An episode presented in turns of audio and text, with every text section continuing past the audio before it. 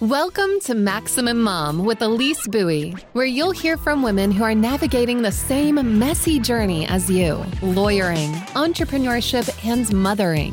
What a trifecta. We're here to share tips, resources, wins, losses, and encouragement for moms who are raising a family while building a law firm, so you feel less alone in your journey toward a fulfilling career and being the best mom you can be. Thank you so much for joining me today on the Maximum Mom podcast. And it's so nice to be back because I was off for two weeks. I was on my little worldly trip to France, which was a ton of fun. But um, I'm so glad to be back. And today, I cannot tell you how excited I am to introduce you all to Laura Hartnett. And you all are going to be so excited to learn about Laura's business, Law by Design. Laura, thank you so much for joining me today. Thank you. It's a thrill to be here, Elise. Oh, I just cannot wait to introduce you to the world of law firm owners because we all need to know more about Law by Design. Well, but first, I always like to start, you know, this podcast, as you know, it's about lawyers, entrepreneurs, moms. I mean, it's that trifecta we deal with. Tell us who is in your family, like who makes up your family? Yep. My number one supporter is my spouse, Dan. He's a Spanish professor. So we actually were talking about some weird medieval legal things this weekend. So we get to like geek out over other weird stuff that's not law. And then I have two girls who are five and eight and just fabulous and handfuls and creative and all that wonderful stuff. Oh, what great ages those are. Mm-hmm. I love that. Yes. And we just took them to Europe for their first trip just a couple of weeks ago. And oh. so that was, seeing that through their eyes was, oh. it, it was like I had never been before. So that was, that was really cool too. That is amazing. I love that. Well, tell us a little bit. I mean, we just have to dive right into the Law by Design because I really want people to learn about this and understand it. First, tell us about your career trajectory. How did you end up doing Law by Design? Where did you start and where are you now? Yeah, it makes sense as a lot of people, when you look back, you go, oh, that's why I did all those things. And so when I graduated, I became from undergrad, I became a management consultant. And I had worked on Capitol Hill and I was I was helping federal agencies sort of figure out how to be cheaper, better, faster. This is where my friends didn't understand what a management consultant was. So they thought like I was a spy or something. And honestly, we just worked in PowerPoint the whole time. And I missed writing in sentences with like periods at the end of them. So I went to law school, of course. So went to law school, became a litigator, and then, you know, lived in full sentences. Yeah. But at the same time, I started to kind of pull back from those full sentences because we started to have clients saying, well, can you just red, yellow, green, what our options are? You know, and I watched other attorneys kind of go, I, I, I don't I don't know how to put color on a memo. You know, I mean, they just, we couldn't give business clients what they needed outside of what we were trained to do in law school. And so I sort of watched this. I was in big law. It was exhausting at that point in time. I had a one-year-old that I remember saying, like, don't learn how to walk right now. I need to work. And recognizing on the mom's side, I couldn't put her on hold. You know, my husband and I, we could have dinner later or we could see each other later, but I couldn't put her on hold. So made the transition in-house, which was a great move. So then I flipped to the other side because now I'm hiring the outside counsel and oh, I'm yeah. working directly with my business clients. And I'm realizing sentences are like the last thing that they need. A memo is the worst thing. And so I really got to start to experiment. How do I deliver my legal message in PowerPoint? Like back when I was a consultant, and how do, you know, how do I add color and charts and graphs? And they got it. And I, that's where I trained in design thinking, which was really taking off in the business world. And, and that's when I took it to the legal department to say, this isn't just for the business. This is for lawyers too. And so I got really excited about that. Pandemic hit and I said, it's time. This is what I want to do. I want to do design thinking with attorneys in helping them how to provide legal services. First and foremost, that they go to humans and they're provided by humans, and really put humans back in the equation of what legal services are. So that it all, it all makes sense when I look it- back. It does. And I mean, you just speak my language so much when you talk about, you know, providing legal services to humans and by humans. I mean, it's kind of a random thing, but just this past weekend, I was at Disneyland, and I was lucky enough through a, a network connection to get lunch at Club thirty-three, you know, their private club thing, which I didn't know anything about. But that being said, the entire experience at Disney, literally the whole day, I've just kept thinking, oh my gosh, the amount of customer service, attention to detail that is put into Disneyland is pretty monumental. And I mean, on all levels, I mean, from the, you know, the biggest masses, like how you're getting your ticket, how you're getting on the tram, how the lines are actually engineered. I mean, for the masses to, you know, how do you get your fast pass ticket, and how do you get up to the front of the line, and how do you get into this swanky club? And, you know, you're, you're going to be having your swanky lunch in air conditioning, and, you know, it's all going to be lovely. It's all human based. I mean, that's right. And that's it's exactly it. Yeah. Disney does it better than anyone else. I'll tell you, I, and the moms will understand, I finally broke down and ordered new bras, because, you know, now you can just order them from the companies and they come and yeah. you can try them on with a glass of wine in your bathroom. And I'll tell you, the packaging made such a difference. Some arrived just like smashed and awful. Some beautiful boxes.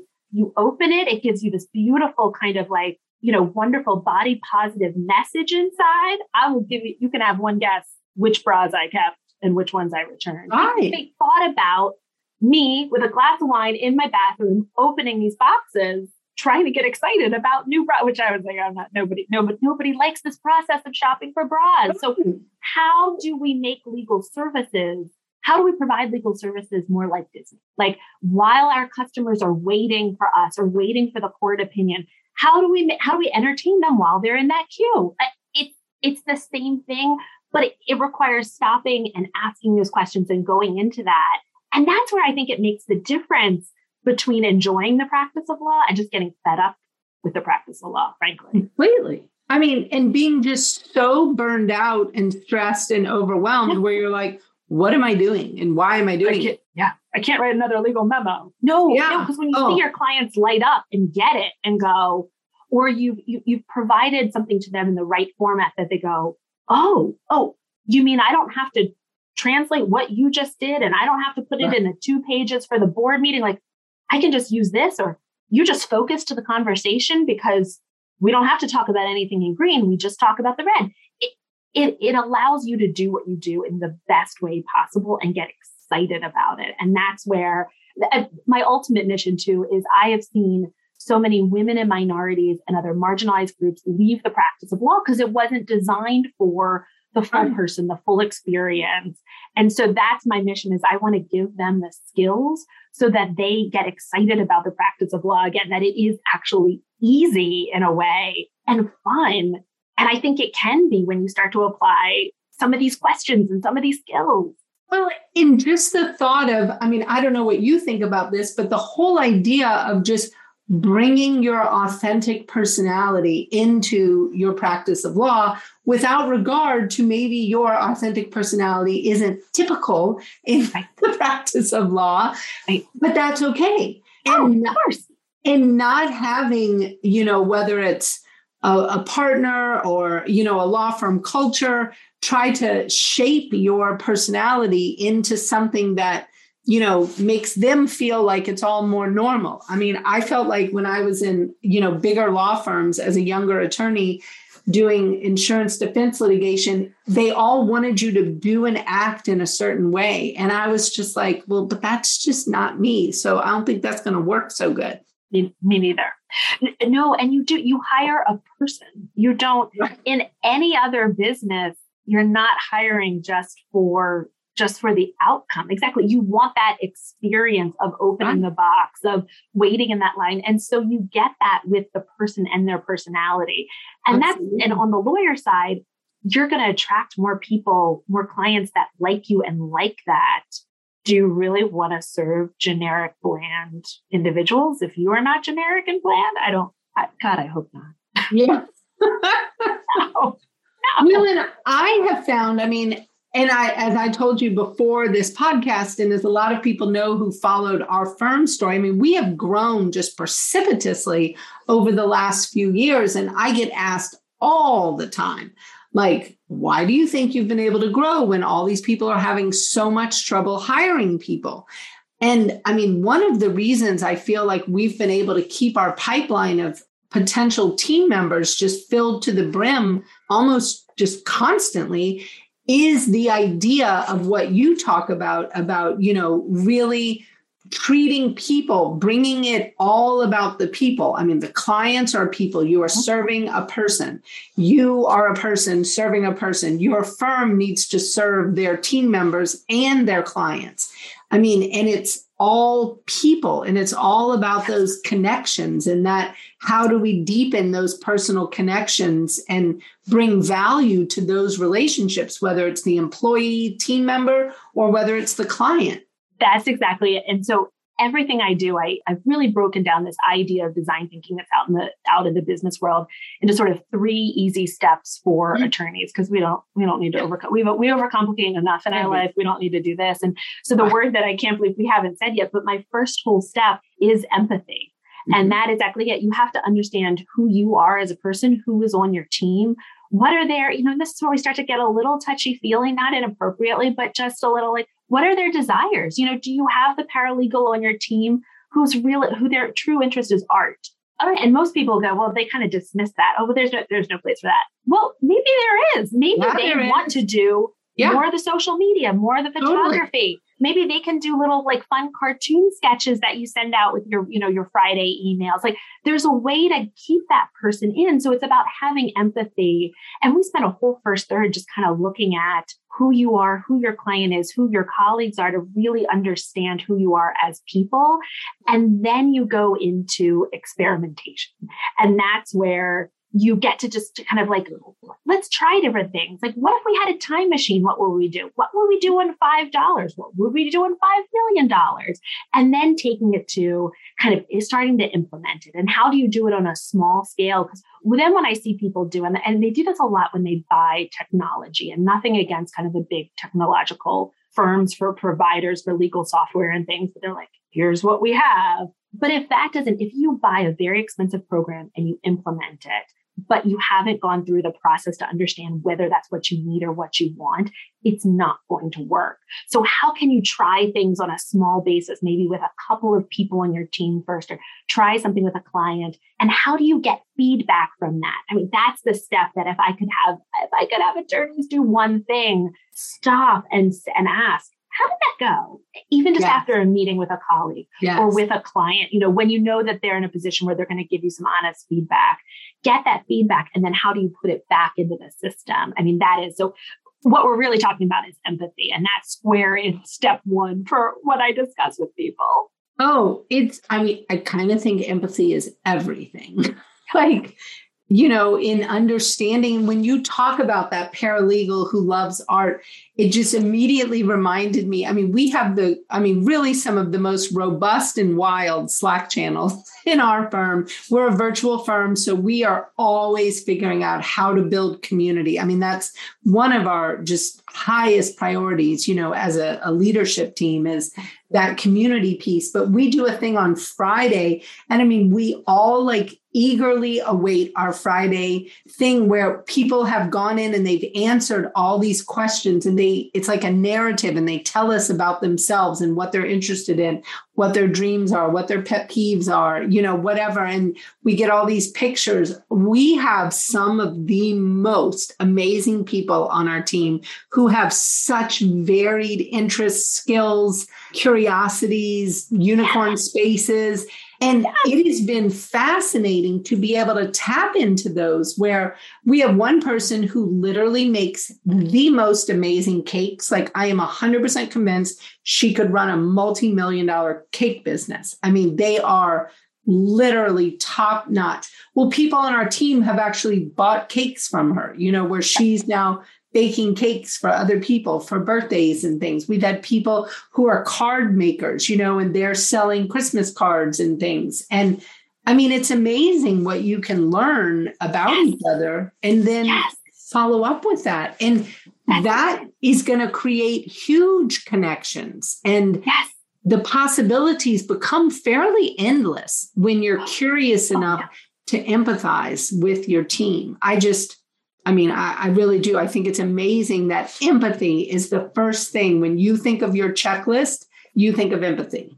That's the first. And, you, and curiosity, that is huge. Asking those questions. I mean, my goal truly is that I want to give attorneys these skills, and I just want to let them use it all day, every day with their families. my, my spouse and I had this conversation.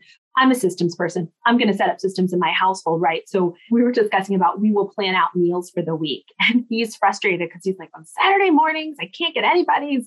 I'm trying to understand what we're going to make for it. He, he cooks, bless him, you know, what we're going to make for the week. And I'm like, well, let's design think this, you know, Saturday mornings, let's look at what the kids are doing. They're running around. They're excited to be home. They're watching stuff, you know. I'm sort of like just sipping my coffee very slow. I'm not hungry because I just had pancakes. Like, let's meet people where they are. So maybe it's a bad time to ask them those questions. Right. Where else can we put that?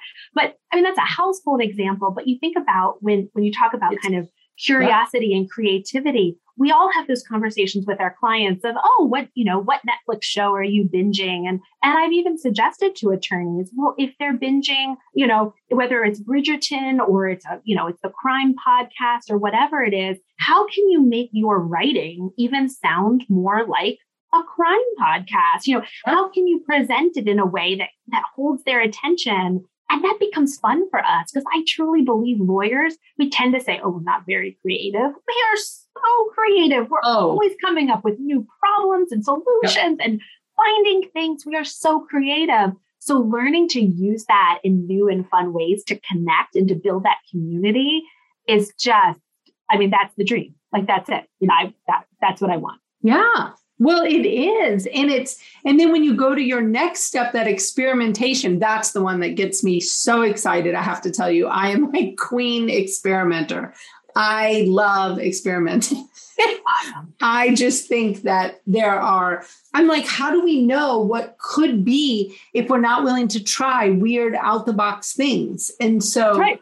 I'm always, always, I mean, my team would just like cringe. I mean, I'm always sorry, coming up with sorry, these, Elise's team. I know these like innovative. I'm like, well, why don't we try this? And people are like, nobody's ever done that. I'm like, who cares? Like, what what does that mean? Like, I don't care if nobody's all ever more done reason. It. Yeah, maybe like, it, maybe it works for you, and you won't know. And doing it in safe and small and cheap sort of ways, yeah. because it's when people, and we've seen this with businesses, you know, the the edict comes down from on high. We will all now do right. this thing that no one has ever seen before. Right. You know, that's when they always say it's dead on arrival because no one buys into it. I mean, and and this is the background in change management, right? That I yeah. kind of pull from to go, no, we need to do it in little bite-sized pieces. We need to preview it. We need to get it wrong a couple of times. And then we go, oh, oh, here's what worked from that. And here's what didn't. Here's what we're going to go and try. And totally. Do next. So that's, that's exactly it. But lawyers are so risk adverse. They're not, you know, you have this great sort of abundance mindset. Something is going to work out of this. And it's trying to free ourselves of the, we don't have to do it the way it was taught to us. You can do it differently, starting from there. Well, and one thing that I've been working on is setting up a beta group, not only oh. of people on our team, but past clients and current clients, to just have a beta group. Almost, it's almost, I think of it like a board of directors. I mean, being a, you know, I mean, I guess we're a mid-sized firm now. I don't even know what what sizes people are. I've always called us a small firm, but I don't know if we're still small. But, you know, getting that group of people, kind of like a board of directors, you know, who you can really look to and try some things and, and be able to talk to them really frankly about their experience. Yes. Because that is the thing I think when, when I think of experimenting is, we have to really understand, because one, the way it looks on the back end is not always how it's perceived on the front end. That's right. And really getting those experiments in place where we can get that feedback. And I, I love data. I'm a firm believer in getting all the data so that when I do my experiments, I can determine if they've been, you know, abysmal failures or, I mean, right. and I try not to even call them failures because to me, it's just an experiment and it's yep. just data. So yep. if it doesn't work out, that's great. I've just learned something. So I've knocked something off the list that I don't need to try again, or maybe I, I might want to tweak one thing and then try it again and get that data. So, right. right. yeah, I just think right. that experimenting is so important. Well, tell me a little bit about, I mean, no doubt with your experience, you work a lot with, like, I think of lawyers maybe in bigger law or, you know, medium law firms. Do you also work with smaller law firms where you can come in and maybe think about design thinking a process? Like intake is something I know that gets discussed a ton among, you know, small business owners. Is that yeah. something you would do? You said it perfectly. That's exactly it. You know, because I want to be able to reach, there are, you know, the law firms are basically all little entrepreneurs, you know, all the little yeah. fiefdoms. So sometimes you think that, especially for women, oh, I'm hampered by what the whole law firm does. When you actually own your own piece of it and you can redesign it. So I want to make sure I reach to those individuals that maybe the whole law firm isn't really embracing this sort of mindset, but you can. I do see a lot more of the creativity and the curiosity in the small law firms where I have done those types of things. You come in and for whether it's a week or, you know, kind of a couple of days or like a full, a full sort of day, go through the process. And it's funny, intake is one of the most popular. And I like to call it an introduction. I'm going to get rid of the word intake because intake does sound very sort of computer transactional, whereas what I think of as an introduction, it's a conversation. It's what information do I want to get from this person, but also what do I want to share with them, oh. that exchange. So really kind of understanding what that is, because that can absolutely shape. I find if you can change how you think about that introduction with a client, then it makes it easier to change during the rest of what we call the client journey, in right. which you're doing the legal services for them, providing it, following up, closing it out. Then maybe, maybe they become a client again, or they send you to your friends. But it's really about, and, and I know a word we haven't said is that delight. You know, do you delight in delivering these services? And right. does the client delight in receiving them? Which we don't really use with legal services a lot, but we should. We oh. really should. I love that. I never have used that word delight in that context, but wow. I love that. I think it's exactly what we should be thinking about and talking about. I mean, again, I go back to my Disneyland. I mean, I would say they have delight down pat. one hundred percent. Yes. And it's exactly what we should be bringing. I mean, I think of it in terms of joy, which is probably pretty similar yes. in the, yes. the delight, you know, vernacular. I mean, but I think of it in terms of how do we bring joy to our team members, you know, and our colleagues, and how can we bring joy to our clients? And I think joy is one of those things that people forget to infuse into every day, you know? Yes. And yes. I mean, I have this silly, I mean, I say it's silly, but I, I use it every day. So I guess I don't really think it's that silly, but it's a thing. It's like a daily calendar. And I still write it out by hand because I'm that person that really likes to see things on a piece of paper. And one of the line items on my daily thing is self-care. And then one is joy.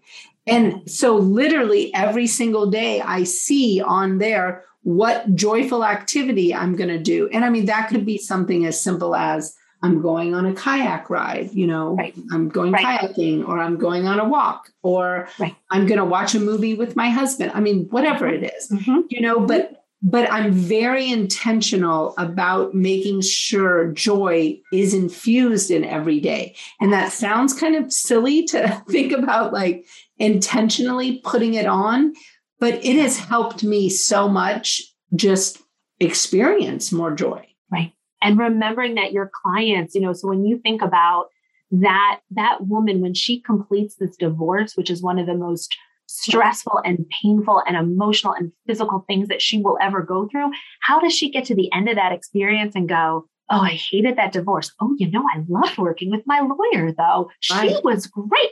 How do you design an experience where, yes, you know, the facts are still the facts and you still need to do the thing and file the thing and write the contract? How do you do that? But where's that other layer that that becomes the memory for the experience? That's that's exactly it. And that's where you will have joy. She will have joy. And I just think I just think it increases the energy in the universe, and we, like tenfold by doing that. Absolutely. Oh. Completely. Well, it's funny. I mean, years ago when I started our firm, I was bringing a child off to college at some point. So I'm there, you know, and he had to go early as a football player.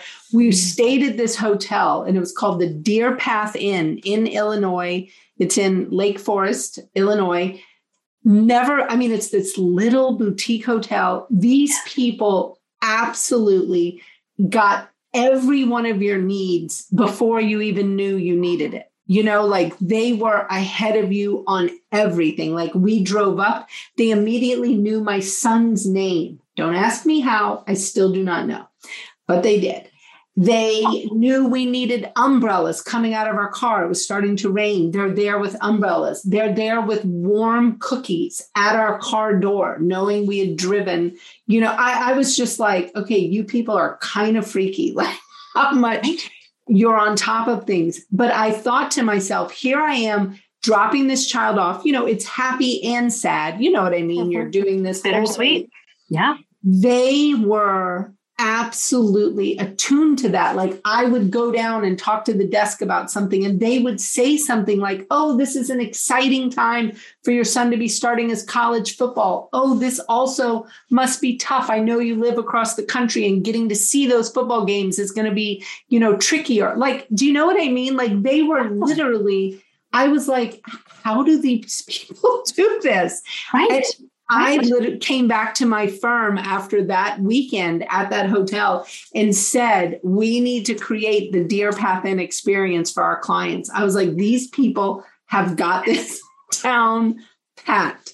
And it's so fascinating to me how many law firm owners really just overlook all this. Like they're just, you know, on the K P Is, the numbers, the who's billing what. And it's like, they're forgetting some of that, those experiential people connections. Mm-hmm. And they think, and some of the, some of the objections that I hear, well, it's going to be expensive if we have to have warm cookies on demand, you know, or, and then it's not always about expense. You can design, well, you got a budget, we can design for that. Let's make sure we use that money wisely. But right. It's also some of the, I know, you know, one example talking about that human connection, especially with in-house counsel, you get to see what law firms send you at Christmas or at the holidays. Right. And how many boring, generic Christmas boring. cards, not signed. Maybe they were personalized. Ooh, personalized, you know, um, maybe a little thing. And then I had at least one attorney in Boston would send, and I forget if it was virtual. I think it was virtual because that was even better, with pictures of his family and kind of, just like he would send to his friends, uh, right. you know, his son's playing basketball and they went on this trip, et cetera.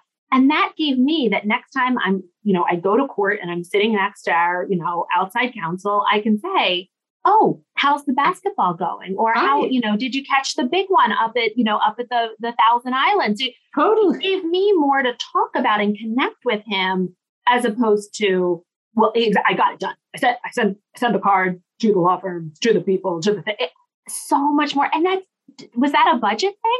No, that was an email because I could also respond to it and hit reply and say, loved the pictures. Happy holidays. Can't wait to connect in the new year. Absolutely. I can't oh, do that I mean, with a paper card. I think with any budget, I mean, you can create a human connection. I really do. Have you ever felt overwhelmed with everything there is to do within your legal practice? How do you keep up with your legal work while making time for growing your practice and attracting clients? Do important things like deadlines and even your family fall through the cracks? This is why you should join us at the number one conference for legal entrepreneurs, MaxLawCon. We're going to be focused on helping practices scale and bringing calm to the order. This conference is curated in order to accelerate your implementation. Based on where you are in your legal practice, we're going to help you identify exactly what is most important right now. When you leave MaxLawCon, you go home with complete clarity, focus, and a plan to make twenty twenty-two your best year ever. And not only your best year in terms of revenue, but your best year in terms of time. Time back with your family. More time to do the work that is in your zone of genius. Only taking the clients that you like. And more money in your pocket. It's all at the Maximum Lawyer Conference. MaxLawCon is a two-day event on Thursday, June second and Friday, June third in Saint Charles, Missouri. Seats are filling fast. Grab yours today at w w w dot max law con twenty twenty two dot com. Have you read or learned about this whole giftology?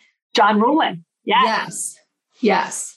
That's and, exactly it. And I think he makes such a good point about really thinking not only about the, you know, the your counterpart, like, you know, that other attorney you might be sending it to, but their family, you know, and, yes. and how can this be connected to their children in some way or to their spouse in some way? And I think about that a lot in gifts that I send out to people. You know, if I know somebody's spouse is a huge New Orleans fan, you know, and I'm from New Orleans, I mean, I might, you know, curate some gift, all of New Orleans products. And, you know, I'm sending it to my counterpart, but I mean, I'm going to write a note to their spouse or whatever, and that's going to have more meaning for sure. Absolutely. No, he is the master of that. And that's, that's the empathy. Because he's yes. picturing the experience of when they open, what they do right. with it. I know I just got a branded, a, a beautiful, fabulous branded water bottle oh. with the company's brand. This is one of his things. Don't put your brand on right. it.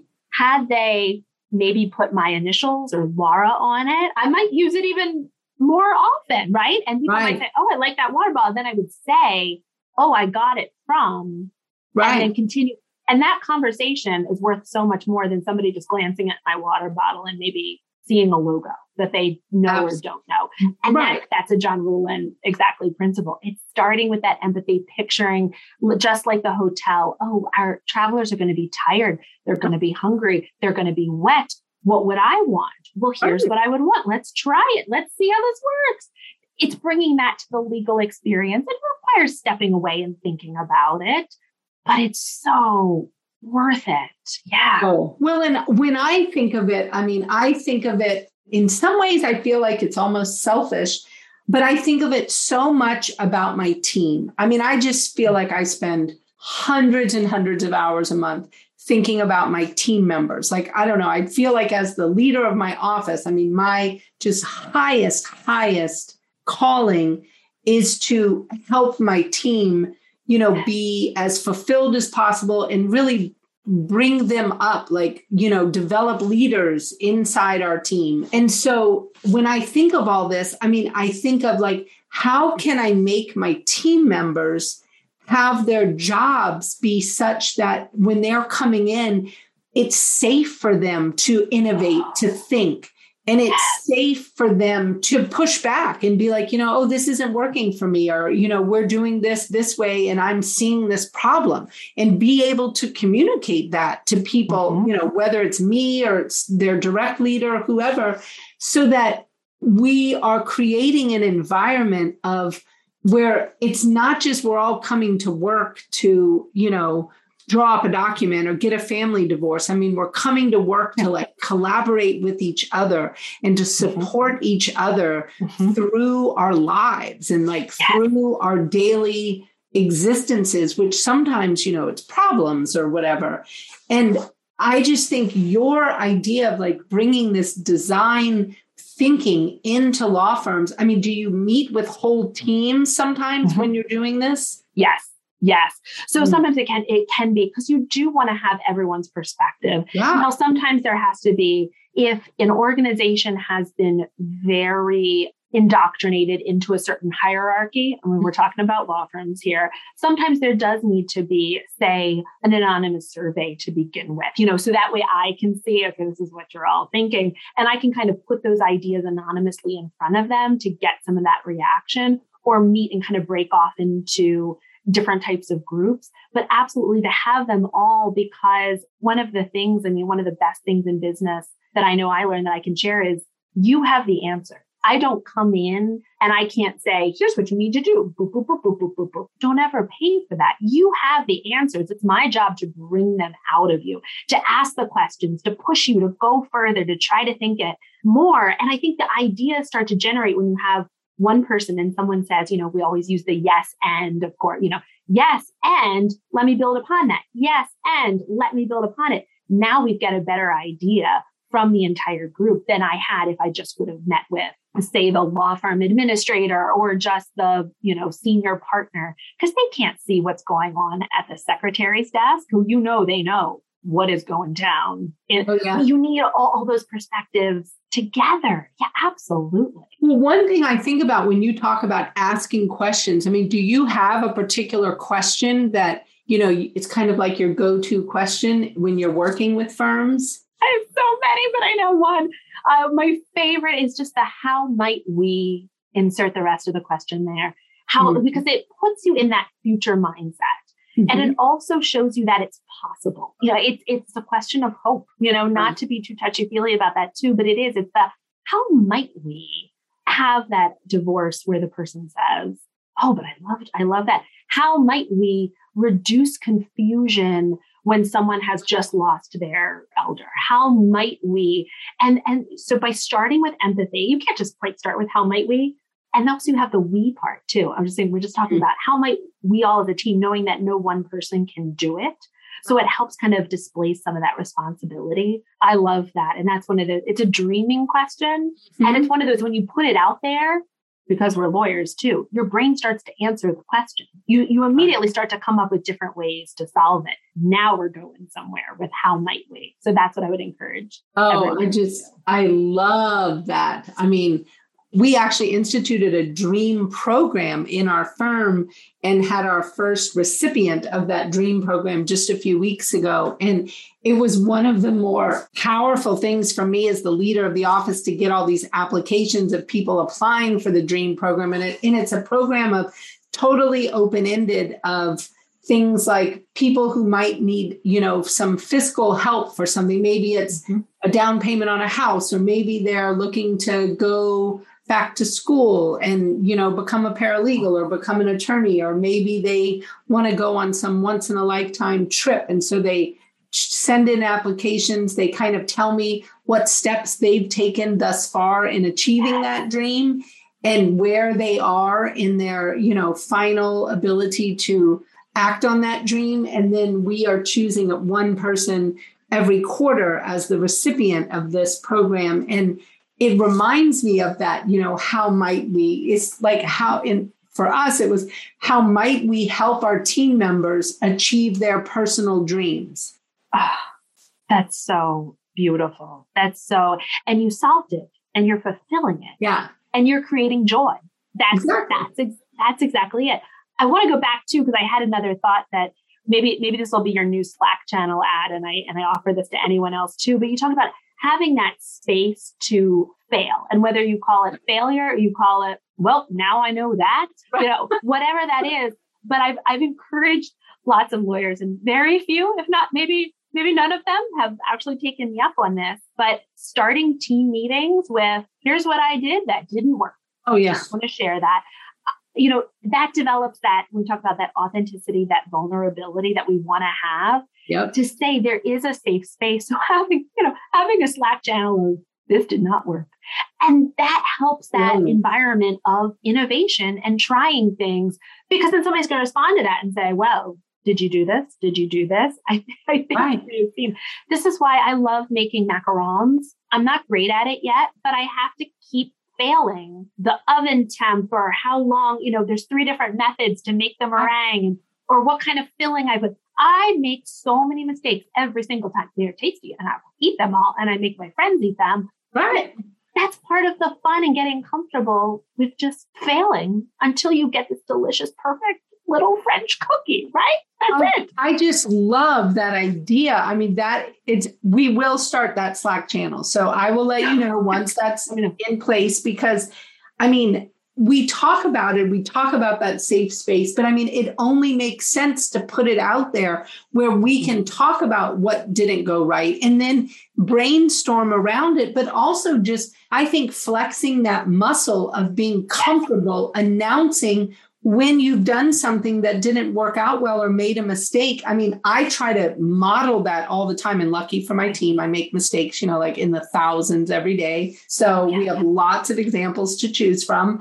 And so I try to model that where I'll say, oh, yeah, well, I completely botched this, or you know, I did this, right. because I, I feel like you know, how else are we ever going to learn? And one thing we're noticing, and I'd be curious if you see this with the firms, people who come to us from other firms, and maybe they've been at another firm for a long time, they almost have P T S D type reactions to talking about errors. Like, it wasn't safe in all firms to make errors. No, no, I, I, I, I came from one of those firms, and, and even where it came down to, but this was a matter of interpretation, and I didn't. But we would have done this other thing, and we would have been fine. You know, we would have worked our way out of it. And they're going, oh no, no, and and you know, it just takes. That's where you waste so much time and you waste so much money because you're trying to cover up the error. Nobody wants the error versus getting it out in the open as quickly as possible, getting a team on it, but accepting it's going to happen. And kudos to you, because it starts, the tone is set by the leadership. So as soon as yeah. a leader says, I made a mistake, here it is, whether it's small or large. And I want to pay, take this back to the mom conversation, not, not a child psychologist by any means, but I know for me, I make sure I tell my kids on the regular, hey, mama messed up. Hey, yes. mama made so many mistakes today. Well, look what we're going to do, because are we good problem solvers? Yes, we are. So we're going to problem solve our way out of this. Absolutely. Is there something we can't solve? Absolutely. My my husband always likes to say, and again, he's just better than I am. He's like, we're resourceful and we have resources. Yeah. Let's figure out what our resources are and where we need to be resourceful, and let's go to it. So I think that's important, because otherwise we raise kids who then become that next generation of attorneys who are so scared to make a mistake because they never saw their parents make a mistake. So it we want to we want to release that cycle. Absolutely. Oh, I think that is such a burden for children to not feel empowered to just fall flat on their face at times. Yeah. I mean, yeah. like, I don't see how else we learn. And I mean, I was that parent that I'm like, oh, try this sport, you know, and my kids would be like, but I'm in sixth grade. I can't start this in sixth grade. I'm like, what are you talking about? Like, you can start anything, anytime. Like, yes. you could be forty-five and decide you want to learn to play lacrosse. Like, I assure yes. you, it's okay. Yes. And, but you really do have to model that, where you're trying new things and putting yourself out there. And, but I mean, I think part of the generation of children we've seen that are really, that failing causes a lot of anxiety. And it's like, right.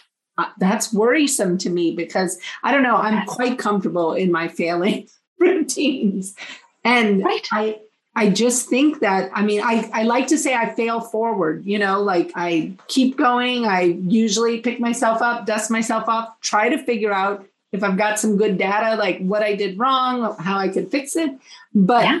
then I'm up for the next experiment. I just, it's funny you talk about that law firm when people spend time trying to cover up. I mean, we are in the process actually of creating our oh shit process. That's what we've named it, you know, yeah. where you have a problem and it's like, we just have to get a process around, like, how do you announce it? Who do you announce it to? What team members come on to help brainstorm, you know, and figure out, but it, The, the really overarching thing for me is, how do we make this process just be as safe as humanly possible, where we have people falling over themselves to tell us if there's a problem, not the reverse. Nice.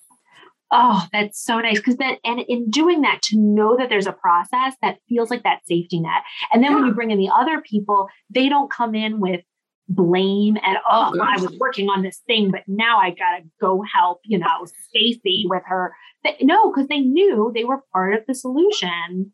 And absolutely. And, then, and you get to celebrate. My my final step too is always celebration. And maybe this is something I know for a family. We yeah. we celebrated when we were in like the thick of lockdown, and we got a bag of library books that we were able to pick up. Yeah. We put on Celebration by Kool and the Gang, and we had all, we had a whole like family hoedown, because we're like, we got library books, we got something new to read, we're so excited. Like, we just love to celebrate no matter what as a family. Yeah. It's great to practice that, but also to have a celebration at the end, whether it's just a little virtual five minute dance party or whatever mm-hmm. works for your team and your community, to be like, we solved it. There's nothing wrong. We got it. What did we learn from this? Yes, go team. As a, oh my gosh, can you imagine? I mean, we've been, we've been in those organizations where Let's hide it. Oh, I got to go help that person. Oh, you have just set up a beautiful system that is going to just raise everyone up. And that is, if I could just get more law firms to do that, that would be, wouldn't, wouldn't the practice of law be an amazing place in which we encourage well, everyone to join? Yeah. And I think it's interesting because you and I, I think, are very much on the same like larger path of really radically disrupting how law firms do it. Yes. Yes. That That is actually, that's funny because that's one thing that someone had noted. They're like, oh, you're you're really a disruptor. And they meant it as a compliment. And I thought, I will, I will take that. I will, I I love that idea. And, and to do it in knowing that we're not going to change everything. You know, we're not going to just blow up the world. We got to start with one thing because we are, we are lawyers. We are risk adverse. So how do we start by changing one thing? You know, maybe it's that client introduction process. And then that starts you thinking about, oh, well, now we could do this. Now we could do that. So doing it in safe, bite-sized pieces that yeah. everyone's comfortable with, there's a way to do it. Too. Oh, absolutely. And, you know, that's what I really kind of help lawyers embrace. Well, and just thinking about that entire client journey. I mean, I think of the whole thing from where they first get exposed to your brand to when you're, you know, wrapping up your work with them. And then you're literally looking like, how can that person become one of your raving fans and mm-hmm. bring in other business similar, you, you know, like another ideal client just like them. And then how do you bring value back to that client yes. for years to come? Yes. Where, I mean, one of my highest things that I just love when somebody reaches out to me, and I mean, I haven't worked for them for years. I had somebody do this this weekend and they were like, Elise, I know you're super connected in this particular area. Do you have resources for this thing that I'm struggling with, with my teenager? You know, I, I need some help. And I was like, of course. But I mean, that to me is like that full circle client experience that you want. That is exactly it. And and I would even, I, I'm even going to push and go even one step further at each end. That what are they doing before they perceive your brand? You know, mm-hmm. what are they doing the moment before they have that problem, before they right. get divorced? And how do you even put yourself earlier in that stage? Yeah. And then also where I see, you know, and the best examples I have are certainly from my kind of my time when where I really was kind of, I kind of became the spy. I was really on both sides. I was kind of on both sides of the equation as outside counsel and then in-house counsel mm-hmm. in, in really understanding how is the legal opinion, contract, whatever it may be, how is that going to be used well after the lawyer has left the picture? Because what I recognize that lawyers didn't understand is that even though my client might be the, you know, whoever counsel or whoever in marketing, that that person was then going to have to go and implement it into an employee handbook, into a presentation, into other places that maybe they never told me about. Because again, they're, you know, I'm billing them on six minute increments. So they're not going to go into all of that, but trying to understand that my legal work has a life after I leave the picture, and how can I make that so that it is most helpful, most joyful, and has its best life, quite frankly, even after I'm gone. So that sometimes these questions really change the perspective of what we do from just being writing the document, which is boring. Well, yeah. And, and I mean, sick of. I think of in our work with family law, I mean, a parenting plan literally can last for eighteen years. And how do I bring both value and really positive design thinking into that? I mean, that is a really provocative yeah. question. Yeah. And that's, and that's, that's family law. That's, you know, and, and you, you trust in the states too. And it's kind yeah. of one of those questions sometimes. And again, this is what I, I ask lots of questions, and we go deeper to try to figure out where is that thing? It's sort of, who is your client? Is your client the, the, the future deceased, the person who's writing the will with you? Is your client the trust administrator at the bank? Is your client the accountant? You know, is your client the, any number of individuals who are going to read that, you know, that trust document, that will document afterwards? And are you, who's your audience? You know, who are you writing towards so that you make sure that this document, again, because it has to, very similar to the, to the parenting plan, it has to fulfill all of these things many times. Hope, you always hope many, many years after you wrote it.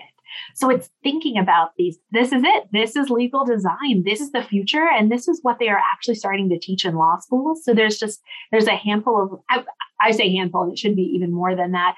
This is now taught at, at Vanderbilt, at University of oh, Minnesota. It's at Harvard. Um, it, you know, it's really starting now, whether you take this class, it's, you know, there people are going to focus on your contracts and your torts, but it's starting to get there. And that just excites me.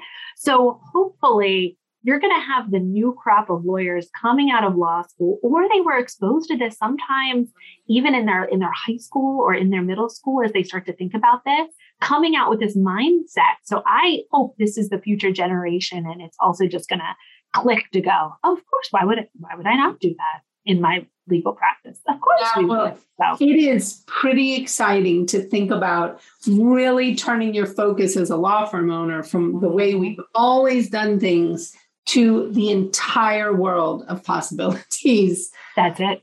Yeah. And I just think there's so much out there that law firms in particular just have not embraced. They have been very set in their ways. And I don't know that it's, you know, fully serving clients well at, at all. I mean, we could talk about this for hours. No, no, hours. The, the pandemic, I think, helped in that yeah. way. It was also painful in that it exposed a oh, lot yeah. of the, sometimes the, the hierarchy that people did not want to expose, the culture, um, how they delivered services, and they weren't ready for that.